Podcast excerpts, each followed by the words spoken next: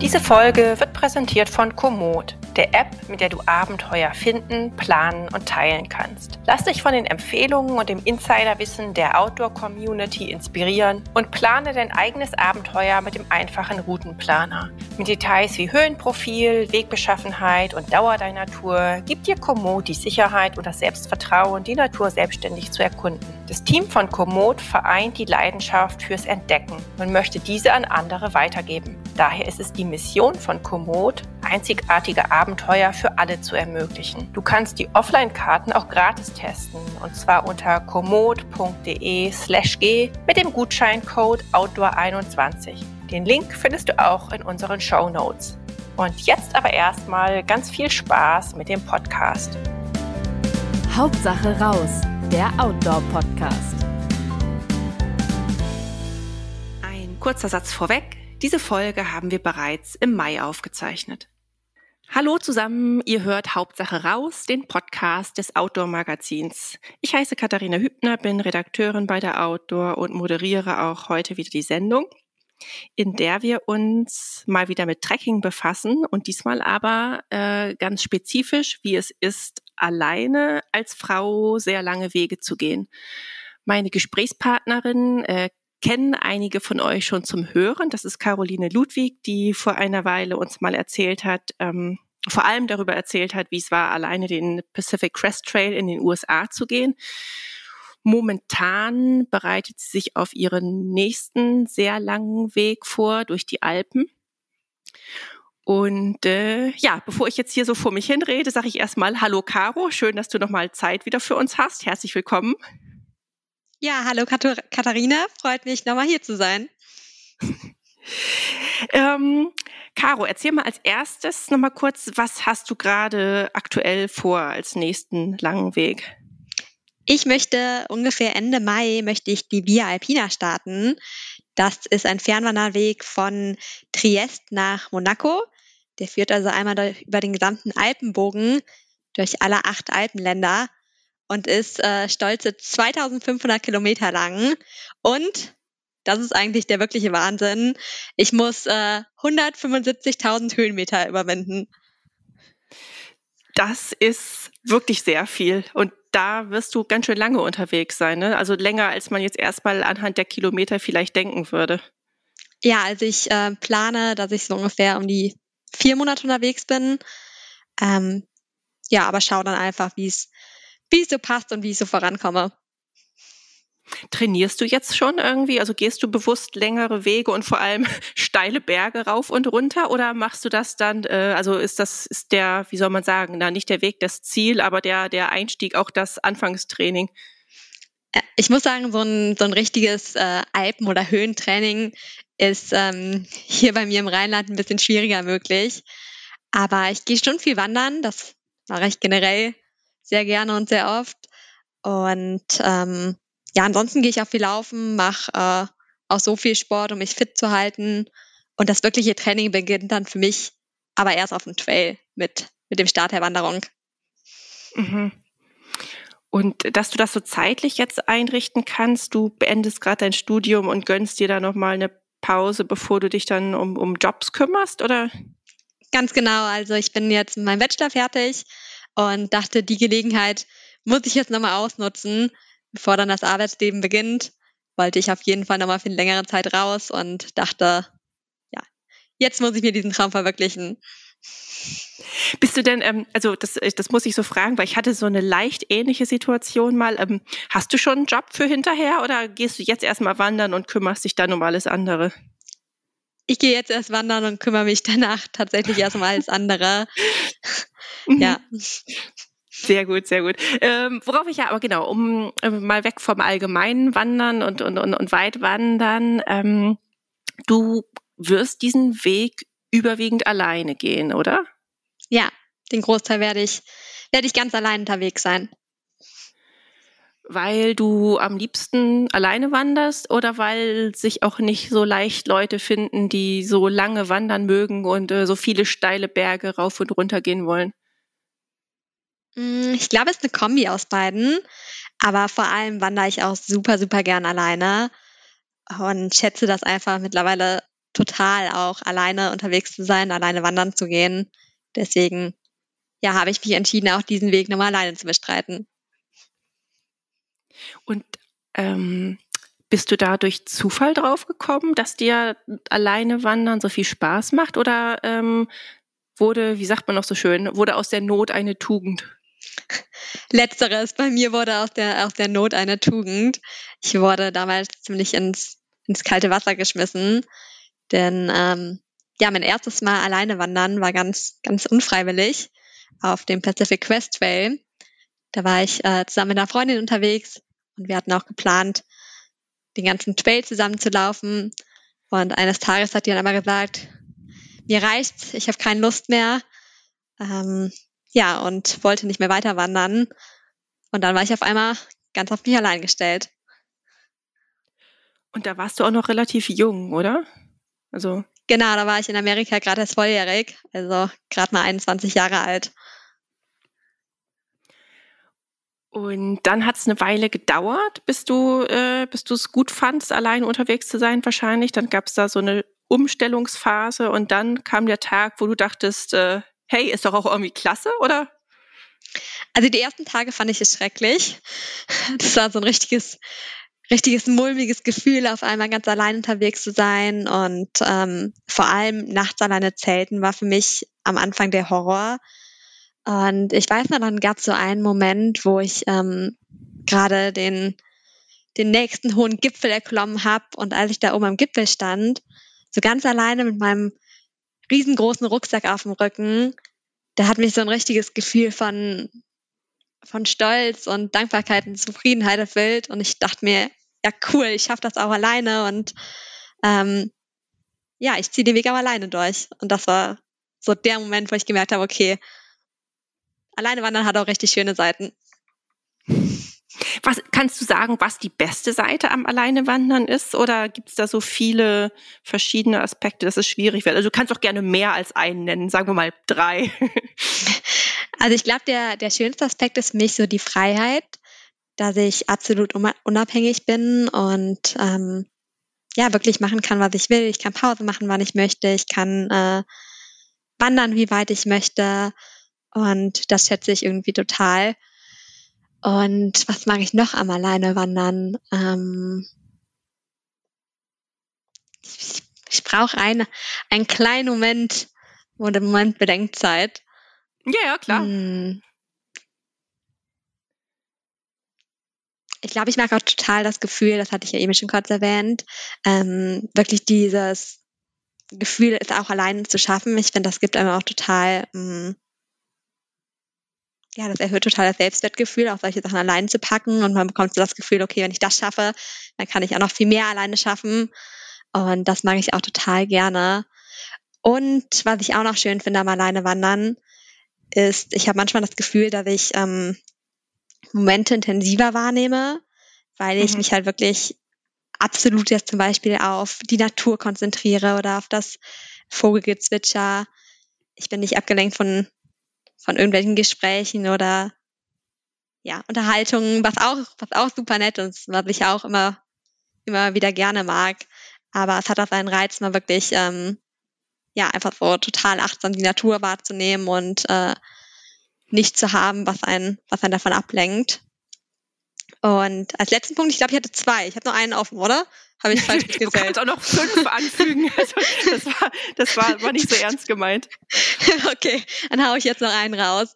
Denn äh, was ich auch total schön finde, das ähm, klingt jetzt ein bisschen, das widerspricht sich fast ein bisschen, aber ich finde es schön am Alleinewandern, dass ich auch schnell neue Leute kennenlerne, weil ähm, ich irgendwie viel offener auf, auf Menschen zugehe und ähm, ja, so sich auch schneller Freundschaften entwickeln oder Bekanntschaften und äh, das finde ich auch total bereichernd. Ich habe auf vielen Trails schon so inspirierende Begegnungen gehabt, ähm, ja, die ich vielleicht zu zweit nicht gehabt hätte, weil ich finde, zu zweit ist man oder in einer Gruppe ist man immer so mehr, mehr zusammen und vielleicht nicht ganz so aufgeschlossen. Mhm. Und das finde ich auch total schön, am alleine wandern. Geht's dir auch so? Also ich habe ich hab viel weniger ähm, Erfahrung im Alleinewandern. Also ich, ich habe das schon gemacht und auch mit Übernachtung, aber halt nicht sehr lange. Aber ich kann mich dran erinnern, dass ich viel schneller unterwegs war alleine. Also jetzt nicht, weil ich mir was beweisen wollte, aber einfach, weil vielleicht wollte ich mir doch was beweisen, bin ich mir gar nicht ganz sicher. Aber ähm, man muss auf niemanden Rücksicht nehmen und man weiß aber auch, man, man kann ja wieder langsamer machen, wenn man möchte. Mm, ich muss sagen, teils, teils. Kommt halt auch immer auf meinen äh, Wanderpartner beziehungsweise meine Wanderpartnerin an. Mhm. Ähm, ja, aber manchmal habe ich es so, wenn ich allein unterwegs bin, dass ich auch mich auch so ein bisschen selber so ein bisschen ausbremsen muss. Also ich sage, okay, ich möchte es auch wirklich genießen und ich möchte mir auch wirklich die Zeit nehmen, weil einerseits ist es zwar schön, wenn man schnell vorankommt, aber andererseits ist ja auch der Weg das Ziel. Man möchte ja eigentlich nicht nur bis zum Ziel durchrasen, sondern unterwegs auch viel erleben und es wirklich genießen. Und da muss ich mir schon so ein bisschen aufpassen, dass ich, ähm, ja, dass ich mich da auch dran halte, wenn ich allein unterwegs bin. Mhm, mhm. Ja, ich habe dann, also ich hatte dann schon das Gefühl, ich sehe auch viel, weil man ist ja auch immer noch zu Fuß nicht so schnell unterwegs, wie sagen wir jetzt mal auf einem Mountainbike was, oder so. Aber ja. Ja, aber auf jeden Fall, genau, was ich auch noch fragen wollte, woran ich mich auch noch gut erinnern kann, ja. Ähm, ich habe dann manchmal, du sagtest ja eben auch, man nimmt so Momente äh, oder, oder sieht Dinge irgendwie intensiver, weil mhm. man jetzt auch nicht durch Gespräche abgelenkt ist. Das ging mir, geht mir auch total so. Gleichzeitig ist es dann manchmal so, ich fange dann an im Kopf, das so zu, wie soll man sagen, so zu denken oder so, als würde ich es jemandem erzählen oder stelle mir tatsächlich vor, wie ich es jemandem erzähle und formuliere das so durch, was ich da sehe. Es ist schon fast wie ein Selbstgespräch, was aber halt nicht, nicht laut passiert. Kennst du sowas auch oder bin ich da jetzt blinig? Nee, mir geht das absolut genauso. Ich mache es dann oft so, dass ich das halt aufschreibe für meinen Blog. Ähm, könnt ihr auch gerne mal reinschauen. Der heißt Kawa hat Wanderlust. Oder ähm, ja, dass ich jetzt auf Video einspreche für äh, ein Video über den Wanderweg danach, aber ich habe das auch so, dass ich wirklich im Kopf so dieses hab, okay, ich erzähle sozusagen meine Geschichte von der Wanderung. Und ich bin, wenn man in einer Gruppe unterwegs ist, spricht man es halt laut aus. Und wenn man allein unterwegs ist, dann ja, bleibt es halt entweder in einem drin oder man schreibt es auf oder ja. Das ja. Das ist so mein Gefühl. Aber ich habe auch noch eine Frage an dich. Wo warst du denn schon allein unterwegs? Das würde mich jetzt mal interessieren. Ähm, das war vor allem in Neuseeland. Und zwar hatte ich eine Pause zwischen Volontariat und ähm, Beginn, na, bevor ich dann als Redakteurin angefangen habe mhm. zu arbeiten. Und da war ich dann, ich glaube, so knapp zwei Monate alleine in Neuseeland unterwegs und bin da halt dann auch ähm, Tracks alleine gegangen. Aber das waren noch nicht mal Tracks, das waren eher so zwei, drei Tageswanderungen. Also viele bin ich dann halt auch gewandert mit ähm, Leuten, die ich vor Ort kennengelernt habe. Und da ging es mir auch wie dir, ähm, so alleine unterwegs ist man mhm. einfach offener dafür, weiß ja. nicht, für, für neue Leute und äh, ja, mit denen man sich dann zusammentut und äh, ach komm, wir gehen den, ähm, was war denn das zum Beispiel? Äh, Tongariro Circuit, also nicht dieses Crossing, was ja eigentlich nur eine Tagestour ist, sondern da gibt's einen ganz tollen ähm, Weitwanderweg aber genau, da war ich ja nicht allein. Also mhm. alleine bin ich mehr so zwei und drei Tagestouren gegangen ja. und habe da, genau, da habe ich jetzt wieder eine Frage an dich. Ähm, also, man, ich, also ich habe dann das Gefühl, wenn ich alleine unterwegs bin, brauche ich so ein paar Rituale, auch um besser schlafen zu können. Ich höre jetzt nicht ähm, Hörbücher, aber hatte dann immer zum Einschlafen äh, so ein bestimmtes Album, was ich mir angehört habe. Das heißt ausgerechnet in a safe place, was natürlich auch schon was Beruhigendes heißt, hat äh, von, von The Album Leave. Das ist so ganz ruhige Musik und mhm. das hat natürlich auch, also ich meine, wenn man sich was anhört, wenn man jetzt in einer Hütte übernachtet, wo noch andere Leute sind, das blendet dann auch Schnarchen aus.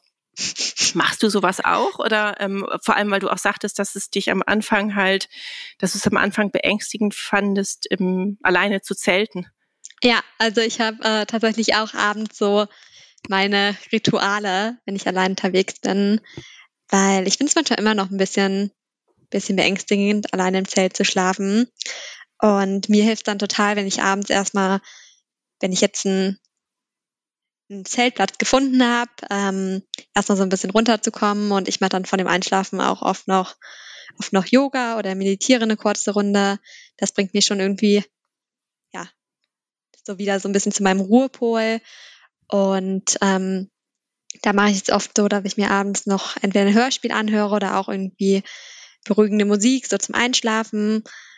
Und äh, teilweise lasse ich da auch die Ohrstöpsel direkt drin, damit ich auch nachts einfach ja mhm. weniger mh, mm, Störgeräusche habe, weil bei mir ist immer so, wenn ich jetzt zum Beispiel im Wald zelte und äh, irgendwas knistert oder knackst dann draußen, dann ähm, ja, reagiere ich manchmal direkt so mit Herzpochen und äh, Aufregung, Nerv Nerv Nervosität, obwohl das gar nicht notwendig wäre, weil meistens ist es dann nur ein kleiner Vogel oder ein Reh. Aber ich finde, vor allem im Wald hört sich das irgendwie immer viel lauter und nach etwas viel Größerem an, als wäre da, als stand da direkt ein Bär vor meinem Zelt. Ähm, und da hilft es mir total, wenn ich Ohrstöpsel drin habe und äh, dann einfach gut, gut und ruhig schlafen kann. Ja, das, äh, das, das äh, sehe ich auch so. Also ich habe dann auch, also die ist wirklich immer so diese, diese, diese Sleep-Timer-Funktion so gesetzt, dass ich dann wahrscheinlich eingeschlafen bin, wenn die, wenn die Musik aufhört und genau am nächsten Morgen entweder waren die Ohrstöpsel noch drin oder sie fallen nachts raus. Aber das heißt, du hast jetzt auch, ähm, wenn du zeltest äh, im Wald, das sind dann auch eher so irrationale Ängste, oder? Das ist jetzt nicht, also nicht weniger die Angst vor einem Überfall, sondern einfach die Geräusche werden lauter und genau. Also ich habe jetzt, ähm, ja, ich glaube eher so irrationale Ängste, die äh, ja, die auch oft äh, halt überhaupt nicht berechtigt sind. Und mir hilft es dann auch, wenn ich mir einfach auch abends teilweise nochmal sage, wenn ich im Zelt liege, ähm, ich bin, ich bin sicher hier und äh, es ist alles okay, ich bin mitten in der Natur und ich bin hier sicher. Und dieses Gefühl ist auch von Wanderung zu Wanderung immer mehr gewachsen in mir, dass ich mich wirklich auch sicher in der Natur fühle. Ähm, ja, und dadurch wird das alleine Zelten auch gefühlt von Tour zu Tour, fällt mir das ein bisschen leichter. Hast du dich denn jemals tatsächlich, ähm, du, du hast dazu ja auch Tipps auf deiner Blogseite ähm, zum, zum Thema alleine unterwegs sein, auch speziell ähm, allein als Frau unterwegs sein. Und du warst da schon viel unterwegs. Bist du denn schon in Situationen gekommen, jetzt sagen wir auch mal Begegnungen mit Menschen, wo du dir gesagt hast, ähm, nee, das fühlt sich nicht richtig an, jetzt, keine Ahnung, suche ich mal lieber das Weite oder? Mm, ja, die hatte schon ein oder zwei Situationen wo ich mich äh, einfach, wo ich relativ schnell gemerkt habe, dass ich mich auch nicht wohlfühle. Das ist bei mir auch immer so eine, ähm, ja, so ein großes Verlassen auf das Bauchgefühl. Und ähm, einmal war das, da war ich in einer, in einer Hütte mitten im Wald. Das war so eine kleine Schutzhütte, die war unbewirtschaftet. Und da hatte ich eigentlich vor zu schlafen. Und dann kam aber spät am Abend noch, ähm, ja, noch ein anderer Wanderer und ähm, der war sehr gut drauf. Also der hat dann ein paar aus meiner Sicht blöde Witze gemacht und ähm, auch ein paar äh, Sprüche geklopft, also dass ich mich einfach unwohl gefühlt habe und vielleicht war es von ihm gar nicht böse gemeint, aber Hast du ähm, doch so ein, hast du ein Beispiel für so einen blöden Spruch? Also irgendwie, irgendwie anzüglich oder? Ja, genau, es war anzüglich. Also zum Beispiel, wenn ich die Treppe hochge äh, hochgegangen bin, um halt, weil oben das Schlaflager war und da gab es halt so eine Leiter, die man dann hochkleirexeln musste, dass er sich dann halt so direkt darunter gestellt hat und irgendwie gesagt hat, oh, nice Bad oder so. Und das war. Ah, ja, mhm. Ja, da dachte ich mir halt auch so, okay, das muss nicht sein. Mhm. Und ähm, ich habe ihm dann halt auch gesagt, dass ich das nicht okay finde. Ich finde, das auch mal ganz wichtig, das klar zu kommunizieren. Ähm, und dann habe ich mich aber auch im Laufe des Abends entschieden, dass ich nicht in der Hütte zelte. Ähm, habe dann meine, meine sieben Sachen gepackt und bin noch ein Stück weitergelaufen und habe dann in meinem Zelt geschlafen, weil ähm, ja, ich mich einfach nicht, nicht wohl da gefühlt habe. Mhm. Ah, wie hat der reagiert, als du gesagt hast, du gehst jetzt weiter oder hast du gar nichts gesagt oder wie hast du das äh, gehandelt? Genau, ich habe ihm halt erst gesagt, dass ich ähm, ja, dass ich das nicht so gut fand, was er, was er da gesagt hat. Und da habe ich auch gesagt, dass ich nicht mehr hier schlafen möchte. Und ähm, bei ihm ist das eher auf Unverständnis gestoßen. Ähm, ja, aber äh, ich habe dann auch extra, weil ich halt so ein total, total komisches Bauchgefühl dabei hatte, dass er teilweise vielleicht war es auch nicht berechtigt, ich weiß es nicht. Ich hatte auf jeden Fall ein total komisches Bauchgefühl und habe dann wirklich auch einen Zeltplatz gewählt, wo man mich nicht so schnell gefunden hätte einfach damit ich mich dann in der Nacht auch sicherer gefühlt habe. Mhm. Also ab, abseits vom Weg, weiter als ja. sonst vielleicht, oder ja. Mhm. Ganz genau, ich bin dann wirklich abseits vom Weg gegangen, was ich normalerweise eigentlich nicht so gern mache, aber in dem Fall war mir es einfach lieber, um äh, ja, um wieder so ein sicheres und gutes Gefühl zu bekommen und auch gut schlafen zu können. Ja, das ist, das ist, das ist ja auch total wichtig. Also ich meine, im, im Zweifelsfall und auch wenn der dir äh, tausendmal nichts getan hätte, sondern noch zwei blöde Sprüche gebracht hätte und äh, A, hättest du schlecht geschlafen und B, äh, ja, weißt du es halt vorher nicht, ne? Also da ist man dann hinterher schlauer. Genau. Hast du dir dann noch ja. Ja, äh, was ich noch frage, hast du dir dann noch irgendwie, keine Ahnung, das, also nur um sich wirklich sicher mhm. zu fühlen, wahrscheinlich warst du es dann ja schon, aber äh, das, das, das Bärenspray nebens Kopfkissen gelegt oder? Genau, also wenn ich wirklich merke, ich fühle mich unsicher, dann mache ich es meistens so, ich habe so ein ähm, Notfall-GPS-Sender dabei, den habe ich dann immer in Griffbereit, äh, in Griffweite und auch sowas wie äh, Pfefferspray oder mein kleines Taschenmesser, als könnte mhm. das viel ausrichten, aber einfach, um mich auch selbst ein bisschen sicherer zu fühlen und äh, ja, das ist dann immer direkt neben meinem Kopfkissen. Was, was ist das für ein Notsender, den du gerade ansprachst? Äh, ich habe so einen Notfall-GPS-Sender, das ähm, ja ist, der nennt sich Garmin InReach Mini, glaube ich. Und mhm. das Coole ist halt, ich kann damit, auch wenn ich jetzt keinen Handyempfang habe, kann ich die Bergwacht rufen oder auch Nachrichten an Familie und Freunde rausschicken. Und das gibt mir einfach total die Sicherheit ähm, und beruhigt auch meine Familie und meine Freunde, dass wenn ich alleine unterwegs bin und das Handy halt mal nicht funktioniert, ich mich trotzdem immer auch melden kann und im Notfall vor allem auch Hilfe rufen kann. Mhm. Aber du brauchtest das noch nie in dir. Du hast es noch nicht eingesetzt, hast es noch nicht einsetzen müssen, um Hilfe zu rufen, oder? Nee, ich habe es bisher nur eingesetzt, um äh, abends mal eine Nachricht äh, an meine Familie rauszuschicken oder ähm, ja, einfach meinen Standort mal rauszuschicken, damit die, die beruhigt sind und wissen, es geht mir gut. Zum Apropos, Glück. Stichwort, Stichwort, Stichwort Familie oder, oder auch, auch enge Freunde oder ähm, Partner. Machen da sich manchmal Leute Sorgen um dich, wenn du halt alleine auf, äh, äh, ja, im Gebirge unterwegs bist, auf einsamen Pfaden? Ja. De definitiv. Ja. Kann ich voll und ganz, ganz unterschreiben. Ähm, für meine Familie war besonders die erste lange Wanderung auf dem PCT. Das war das war der Horror für die, ähm, weil ich ja damals auch noch so jung war und äh, dann einfach so weit von zu Hause weg, mitten in der Wildnis. Also ich weiß, mein Vater hat mir jedes Mal, wenn wir telefoniert haben, immer gesagt, wie schlecht er schlafen konnte und wie viele Sorgen er sich macht. Also ich glaube, für die war das schon, schon echt hart. Und äh, dann, dann ist es aber besser geworden. Also ich meine, du bist dann nachher noch viel gewandert, aber bislang keinen so langen Weg. Sind sie jetzt abgehärtet oder machen die sich immer noch Sorgen? Teils, teils.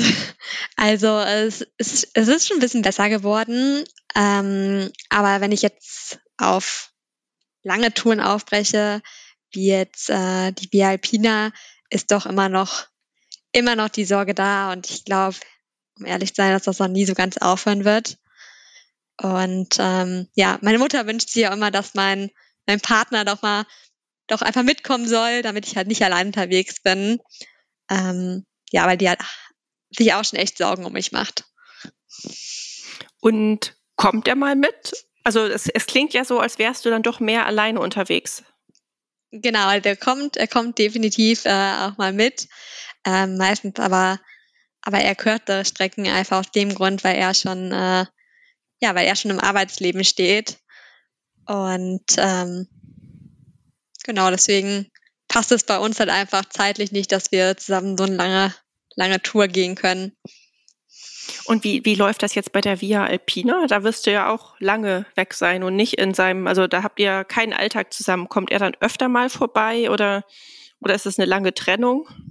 Es ist schon geplant, dass wir uns öfter mal sehen. Vielleicht so, ähm, ja, einmal im Monat dann für ein paar Tage. Ah ja, okay. Ist jetzt zwar auch nicht viel, aber wir hatten am Anfang, wo wir uns kennengelernt haben, auch eine Fernbeziehung und haben uns da auch nur so ein, zweimal im Monat gesehen. Deswegen, ja, ist es jetzt nichts Neues für uns, aber äh, wahrscheinlich trotzdem, trotzdem irgendwie ungewohnt.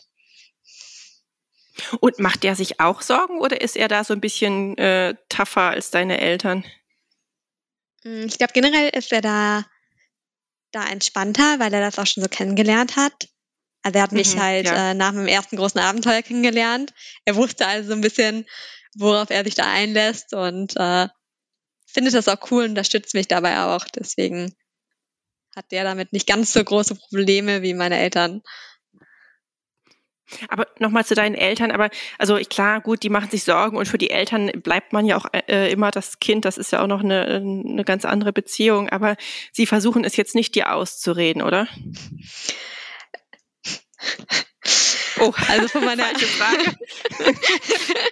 von meiner ersten Wanderung definitiv schon. Also ähm, das habe ich auch unterwegs gemerkt, wenn dann irgendwas Schlimmes passiert ist und ich angerufen habe und selbst das so ein bisschen aufgelöst war, äh, was übrigens keine gute Idee ist, dann vielleicht die Eltern anzurufen, weil die machen sich halt nee. oft dann noch mehr Sorgen. Und ähm, da haben sie schon ab und zu versucht, äh, es mir auszureden und äh, ja, auch davor haben die schon sie haben es versucht, äh, mich vielleicht auch so ein bisschen in eine andere Richtung zu lenken und ähm, es hat aber leider, oder was heißt leider, es hat zum Glück nicht geklappt. Ähm, denn ich bin jetzt echt froh, dass ich das gemacht habe und auch diese Erfahrung sammeln konnte. Mhm. Ich, ich meinte jetzt tatsächlich auch, ähm, ich meinte die, das so, auch so ein bisschen mehr aufs Jetzt bezogen, also das mhm. äh, mit dem PCT ersten Wanderung, dass sie sich da viel Sorgen gemacht haben, aber ähm, jetzt so so ähm, die die Alpen äh, Durchquerung, Überquerung, nee Durchquerung muss man eher sagen, das ist ja da ist der, ist der, glaub, Sor ist Sorgenlevel ja. nicht mehr ganz so hoch, oder? Ich glaube, sie haben es jetzt ein bisschen, äh, bisschen aufgegeben, weil ich ja auch nach dem PCT einige Touren alleine gemacht haben, habe. Und ich glaube mittlerweile, sie fangen sich an, daran zu gewöhnen. Ja, das ist, das ist ja ein Anfang nach all den Jahren, sehr gut. Ähm, äh, da, wenn ich das, wenn ich das, hast du Geschwister eigentlich, oder? Äh, ja, ich habe eine ältere Schwester und einen kleinen Bruder. Ich bin also das Sandwich-Kind. Okay, also kein, kein Einzelkind, da ist ja manchmal die, äh, ja, ist jetzt ein Klischee, aber da ist ja manchmal, äh, macht, machen sich Eltern noch mehr Sorgen, aber die sind da nicht ganz so abenteuerlustig wie du, oder? Mm, nicht ganz so, nee. Also meine beiden Geschwister ähm, sind nicht so Abenteuer, Abenteuer verrückt wie ich. Und meine Eltern waren früher mal, in ihren jungen Jahren waren sie Abenteuerverrückter, aber das hat so ein bisschen nachgelassen. Mhm. Was heißt, sie waren verrückt? Also die sind auch lange Wege gegangen oder? Nicht äh, lange Wege gewandert, die haben viele Radtouren gemacht, sind viel mit dem Boot gefahren, also gepaddelt und äh, haben da halt auch mal weiter Strecken zurückgelegt, aber jetzt nicht ganz so verrückte Sachen, wie ich sie jetzt mache. Ähm, apropos lange unterwegs sein, was war denn so die längste Zeit, die du mal ähm, gewandert bist, ohne mit irgendeiner Menschenseele zu sprechen? Mm, das ist eine sehr, sehr gute Frage. Ich glaube, also dass ich wirklich mit niemandem gesprochen habe, war, glaube ich, so maximal drei Tage. Okay, das ist ja noch überschaubar. Wobei halt auch immer die Frage ist, okay, was ist die Definition von miteinander sprechen? Also an den Pyrenäen habe ich dann auch oft mal einfach nur ein paar Worte mit den Leuten gewechselt, weil die meisten dort nur Spanisch oder, oder Französisch gesprochen haben. Ähm, das heißt, so eine wirkliche Kommunikation, also ein richtiges Gespräch, war da dann doch deutlich seltener der Fall. Mhm, mhm. Und geht's dir dann auch so, wenn du dann mal wieder jemanden triffst, sagen wir, mit dem man sich, äh, mit dem man eine Sprache spricht, kann jetzt mhm. auch Englisch sein, ähm, wenn man ja ein, zwei Tage sich nicht unterhalten hat, dass man dann, dass es dann doch manchmal so ein bisschen aus einem raussprudelt? Ja, kann ich äh, absolut unterschreiben. Also wenn ich da mal jemanden treffe, dann äh, gibt's auch erstmal super viel zu erzählen, vor allem wenn das der anderen Person dann genauso ging sie in den letzten Tagen auch mit niemandem eigentlich sprechen konnte, dann ähm, ja, bin ich gefühlt oft auch mal ein paar Stunden eigentlich in einem durch am Quasseln. Aber das finde ich auch mal total schön. Das sind äh, immer wieder schöne und lustige Begegnungen. Ja, man, man kommt auch ganz schnell auf so eine andere Ebene als sonst im Alltag, ja. finde ich. Äh, wenn man so ein bisschen denkt, so was erzähle ich hier eigentlich ja. alles? Also, es muss ja jetzt auch nicht super privat sein, aber einfach ja mhm. so Dinge, die einem durch den Kopf gegangen sind. Und das ist schon interessant. Ich, ähm, ich finde auch, ich weiß nicht, ob du das auch merkst, aber ich finde, wenn man Leute jetzt trifft, die auch viel draußen sind, ähm, dann ist man oft auch relativ schnell auf einer Wellenlänge und hat einfach ähm, ja oft direkt zu Beginn viele Gesprächsthemen, über die man reden kann und äh, viele Dinge, über die man sich austauschen möchte. Das äh, mag ich mal total gerne. Ja, ja, da, ist, da kann man ganz schnell anknüpfen. Ne? Da gibt's dann irgendwie so viele äh, ja, so Punkte, wo das irgendwie passt. Das geht mir auch so. Ja. Ähm, aber nochmal noch mal wieder zurück zum Thema alleine als Frau unterwegs. Ähm, man ist ja irgendwie, ich, ich, will jetzt gar nicht so düstere Seiten aufreißen, aber man, man ist ja irgendwie verletzlicher und, und ähm, ja, ich weiß nicht, so, wenn was passiert, dann sind ja häufig eher, also so, nicht, dass oft was passieren wird, aber es sind mhm. eher Männer die Täter und äh, Frauen die Opfer. Mhm. Hast du noch irgendwie in der Hinsicht Tipps für Frauen mit all deiner Weitwandererfahrung? Also nebst Bauchgefühl und, und ähm, Notfallgerät? Genau, das wichtigste, der wichtigste Tipp von mir ist wirklich, das ist Priorität Nummer eins, äh, da hatte ich ja schon gesagt, wirklich achtsam sein mhm. und halt auch generell so ein bisschen aufpassen, okay, ähm, wo bin ich gerade unterwegs, äh, wie verhalte ich mich, äh, wer ist vielleicht in meiner Nähe. Ähm, also das finde ich immer total wichtig und das ist bei mir so der, der allerwichtigste Punkt, auf den ich versuche zu achten. Und ähm, ja, was sind noch meine Tipps? Notfallsender dabei haben, ist so ein Tipp von mir. Immer sowas wie Pfefferspray dabei zu haben, falls es mhm. zu einer Situation kommt, wo man sich verteidigen muss. Hm. Ach ja, und vielleicht, äh, das ist vielleicht auch noch wichtig, ähm, erstmal sozusagen Step 1, dass äh, man im Vorhinein eigentlich schon versucht, dass es gar nicht zu so einer Situation kommt, in dem man halt auch selbstbewusst auftritt und auch so zeigt, hey, hier bin ich und ich lasse auch nicht alles mit mir machen und äh, ich lasse mich nicht von dir einschüchtern. Das ist, glaube ich, glaube ich, auch sinnvoll. Mhm. Damit habe zumindest ich bisher immer gute Erfahrungen gemacht. Und ähm, ja, das sind einfach eigentlich so die Punkte, an die ich mich am meisten halte und auf die ich, auf die ich am meisten achte, wenn ich allein unterwegs bin. Ach ja, doch, einen habe ich noch. Ähm, ich habe immer eine Kontaktperson in Deutschland, die ich regelmäßig äh, auf dem Laufenden halte, ähm, wo ich zum Beispiel hinwandern möchte, wie viele Tage ich jetzt ohne Netz unterwegs bin, äh, wo ich zelten möchte, einfach damit äh, jemand weiß, wo ich schlafe, wo ich bin und ähm, ja, das im Nachhinein vielleicht auch rekapitulieren kann, falls halt mhm. halt irgendwas passiert und äh, ich im schlimmsten Fall gesucht werden muss, dann äh, weiß zumindest jemand, so in welchem, ja, in welchem Radius ich, ich mich aufhalte. Heißt das, ähm, also planst du im Vorfeld schon genau, wo du zelten wirst, oder sind das so ungefähre Angaben? Das sind nur grobe Angaben. Also manchmal ja. mache ich es dann mhm. so, dass ich mit meinem GPS-Sender halt abends ähm, kurz äh, meine GPS-Daten rausschicke dann äh, weiß meine Kontaktperson halt auf jeden Fall, wo ich bin. Und ansonsten plane ich aber auch ungefähr, okay, ich werde von da bis da unterwegs sein und ich möchte jeden Tag ungefähr so viel laufen und da und da zelten. Aber mhm. ähm, dann ja, hat jemand auf jeden Fall so einen groben Plan, wo ich unterwegs bin. Mhm. Wie hältst du es mit Trampen? Machst du das oder ähm, ist das so ein No-Go-Ding? In Amerika ist das äh, tatsächlich oft notwendig, um in die Städte zu kommen, weil die mhm. Städte oft äh, weiter weg sind vom Trail und man aber nicht eben einfach reinlaufen kann. Deswegen, ähm, ja, ich habe auch schon alleine getrampt. Äh, ist etwas, was ich nicht ganz so gerne mache, weil da begibt man sich halt direkt in ein fremdes Auto und äh, ja, das ist irgendwie nochmal ein total anderes Gefühl, als wenn ich jetzt äh, irgendjemand in der freien Wildbahn treffe oder so. Deswegen mhm. bin ich beim Trampen immer so, dass ich wirklich von vornherein schaue, okay, zu wem steige ich da ins Auto? Und es gab auch schon Situationen, da habe ich gesagt, okay, nee, danke, ich warte noch, mir ist das zu unsicher. Wenn jetzt zum Beispiel, ja, ist vielleicht auch vorurteilsbehaftet, aber wenn jetzt da ein sehr großer und stämmiger Mann alleine ist, äh, dass ich dann sage, okay, vielleicht fahre ich da nicht mehr, das ist mir jetzt einfach zu unsicher. Mhm. Ähm, mhm. Und dann fahre ich oft lieber mit Pärchen oder mit einer Frau zum Beispiel mit.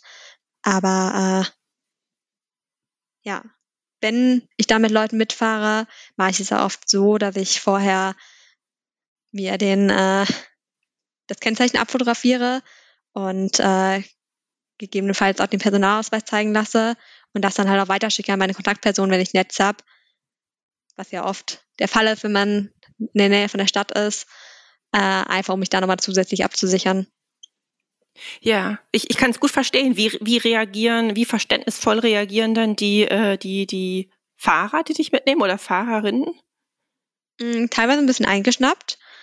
Ähm, viele aber, viele aber ähm, wirklich sehr, sehr verständnisvoll und äh, sagen dann auch, kann ich absolut verstehen, ähm, würde ich genauso machen, würde ich meinen Kindern auch raten, dass sie äh, nach sowas fragen. Also die aller, allermeisten reagieren sehr verständnisvoll. Ja.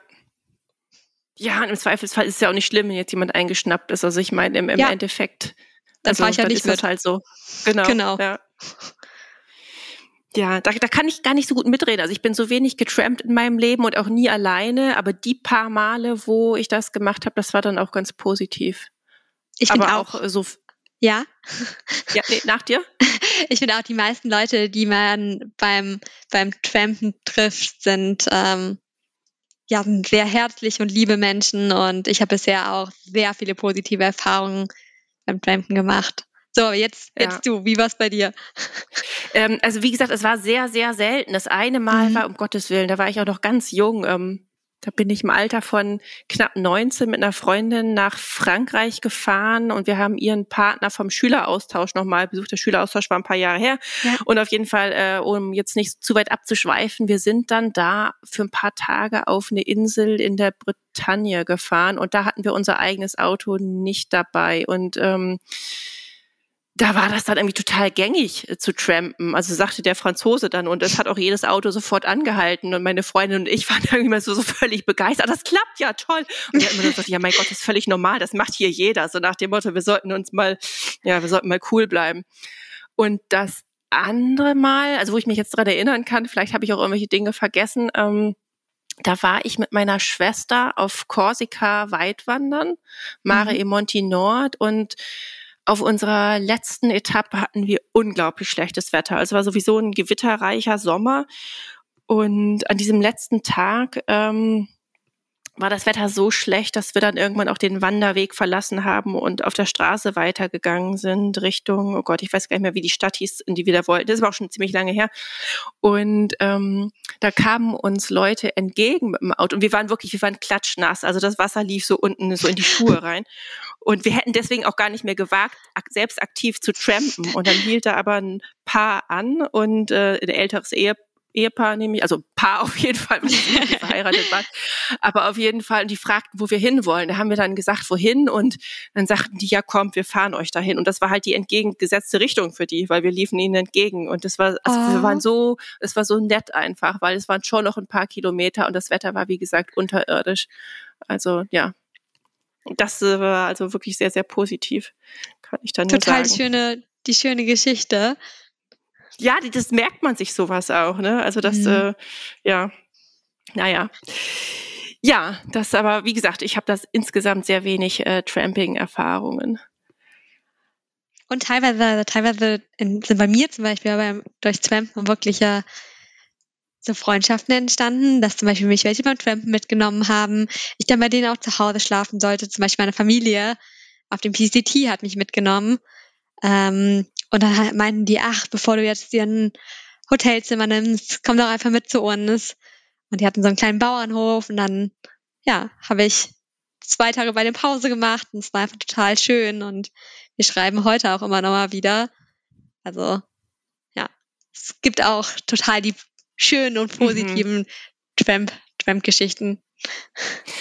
Apropos, äh, du hast doch, äh, du hast schon mal erzählt, du hast so viele Kontakte, ähm, auch mit, äh, ja, durch, durch, durch Wanderbegegnungen. Wird das irgendwann schon zu viel oder, oder schreibt man sich nur, weiß ich nicht, alle halbe Jahre mal? Oder schreibst du tatsächlich sehr viele Mails oder andere Nachrichten? Ich würde sagen, bei manchmal läuft es sich dann nach einer Zeit so ein bisschen, mhm. weil ansonsten ist es schon sehr, sehr viel. Ähm, manchmal hänge ich auch sehr hinterher mit dem Antworten dass ich dann teilweise tatsächlich erst so ein paar Wochen später antworte. Aber mit denen, die mir regelmäßig zurückschreiben, mit denen versuche ich auch äh, in Kontakt zu bleiben. Ja, toll. Und dann werden es jetzt wahrscheinlich demnächst wieder ein paar mehr, oder? Oder ist es in den Alpen, ähm, kommt man da nicht so leicht ins Gespräch mit Wanderern, wie sagen wir mal ähm, in den USA oder, oder in den Pyrenäen oder, oder eben doch? Also es ging mir gerade nur so durch den Kopf. Ich bin ehrlich gesagt selbst sehr gespannt darauf, ähm, weil ich es mir auch noch nicht so gut vorstellen kann. Ähm, auf dem PCT ist halt nochmal was vollkommen anderes. Da ist ja wirklich so eine ähm, Trail-Community, weil du weißt, okay, wir haben alle dasselbe Ziel, wir wollen alle diesen langen Weg laufen und in Kanada ankommen. Und jetzt in den Alpen werde ich ja vermutlich Leute treffen, die mal einen Tag unterwegs sind, vielleicht auch mal eine ganze Woche oder sogar noch ein bisschen länger. Aber ich werde vermutlich sehr wenige treffen, die äh, ja so lange unterwegs sind, wie ich es hoffentlich sein werde. Und ich bin mal gespannt, ob die Begegnungen dann denn anders sind oder ja, oder ob sie einfach genauso schön sind. Gibt's äh, gibt's da Zahlen zu, wie viele Leute den Weg pro Jahr ungefähr gehen oder weiß man das gar nicht? Also ähm, komplett gehen. Ja, ich weiß es tatsächlich nicht, aber jetzt, was ich so gehört habe, sind es nicht viele, weil es halt auch einfach, also es ist ja keiner von diesen klassischen Fernwanderwegen, an die man vielleicht direkt denkt. Ich glaube, mhm. die meisten zieht dann doch eher nach äh, Amerika auf die großen Wege oder nach Neuseeland, einfach weil es da auch viel einfacher ist, mit dem Zelt unterwegs zu sein. Mhm. Deswegen, ähm, ja, ich glaube, es sind nicht so viele, aber ich kann ja berichten, wenn ich dann wieder da bin. Ja, da machen wir dann nochmal eine Podcast-Folge im Herbst. Sehr gerne. Aber, aber wo, wo du gerade sagst, ähm, im Zelt und dass es da nicht so einfach ist, genau, äh, hast du dich da schon, ich glaube, du erwähntest das mal äh, bei unserem letzten Gespräch, da, hast du dich mit Hütten in Verbindung gesetzt, ob du da wirst zelten dürfen oder fragst du das vor Ort oder sagst du, mein Gott, dann schlage ich halt doch irgendwo mein Zelt auf und, und gut ist? Ich äh, habe mir vorgenommen, vor Ort nachzufragen, weil ich glaube, mhm. das ist immer der, der beste Weg, sich einfach persönlich kurz vorzustellen und ähm, die Organisation von der Via Alpina, also von dem, von dem Wanderweg, den ich laufe, die stellen ähm, Wandernden, die den gesamten Weg laufen wollen, auch so ein Schreiben aus, wo sie ähm, drinstehen haben, wo drin drin steht, dass ähm, ja, man will, man mich gerne unterstützen kann und sie mein Projekt auch unterstützen als äh, Organisation. Und ja, ich hoffe, dass mir dadurch auch einige Türen geöffnet werden und ich dann halt öfter mal direkt neben der Hütte zelten darf. Mhm. Ja, klar, das, also das wusste ich jetzt nicht, dass es, dass, äh, dass es da so eine Organisation zu gibt, aber das ist natürlich super, oder? Ich meine, das versteht dann vielleicht auch in Hüttenwirt dann besser, dass man auch nicht ja. vier Monate lang, dass das dann, ja, dass es dann irgendwie auch schwierig wird, so jede Nacht in eine Hütte zu gehen oder in eine Pension, dass da vielleicht das Verständnis dann einfach dafür wächst, dass jemand im Zelt übernachten möchte. Das hoffe ich auch, dass die dann einfach ähm, dadurch halt vielleicht auch relativ schnell merken, okay, ist, sowas ist halt einfach nur möglich, wenn man im Zelt schläft oder ja, sowas ist oft nur möglich, wenn man im Zelt schläft. Ja. Und ich hoffe dann auf viel Verständnis und viele liebe Hüttenwörter, die äh, ja nicht neben der Hütte zelten lassen. Ja, da äh, drücke ich dir auf jeden Fall die Daumen, dass das klappt. Danke dir. Und dann würde ich sagen, äh, ja, dann, dann erzählst du uns da im Herbst genaueres drüber und hast dann jede Menge Praxistipps für Leute, die auch die Via Alpina gehen wollen oder, oder ein Teilstück davon oder sagst, welches das Schönste ist und, und solcherlei Dinge mehr. Oh, ich glaube, ich glaube, das wird am schwierigsten zu sagen, welches das schönste Stück wird. Okay, da, da darfst du dann auch gerne wieder mehrere vorschlagen, vorstellen. Ne? Schauen wir mal. Ist, ist ja noch ein bisschen Zeit bis dahin. Kann ich mir eine ganze, ganze Liste vorstellen. Ja, wunderbar. Okay, nee, aber dann, wie gesagt, erstmal ganz viel Volk bei diesem Projekt. Und äh, ich würde mal sagen, dann bis zum nächsten Mal, Caro. Ja, cool, danke dir. Hat wieder sehr, sehr viel Spaß gemacht. Bis nächstes Mal. Bis dann. Prima. Und äh, ja, dann noch wieder unsere wunderbare Abmoderation. Äh, wenn euch unser Podcast gefällt und ihr keine Episode mehr verpassen wollt, abonniert uns doch sehr gerne gleich hier oder auch unsere Newsletter auf www.outdoor-magazin.com. Und ihr findet uns auch gedruckt am Kiosk oder per Abo in euren Briefkästen und natürlich auf Facebook und Instagram. Bis bald! Hauptsache raus, der Outdoor-Podcast.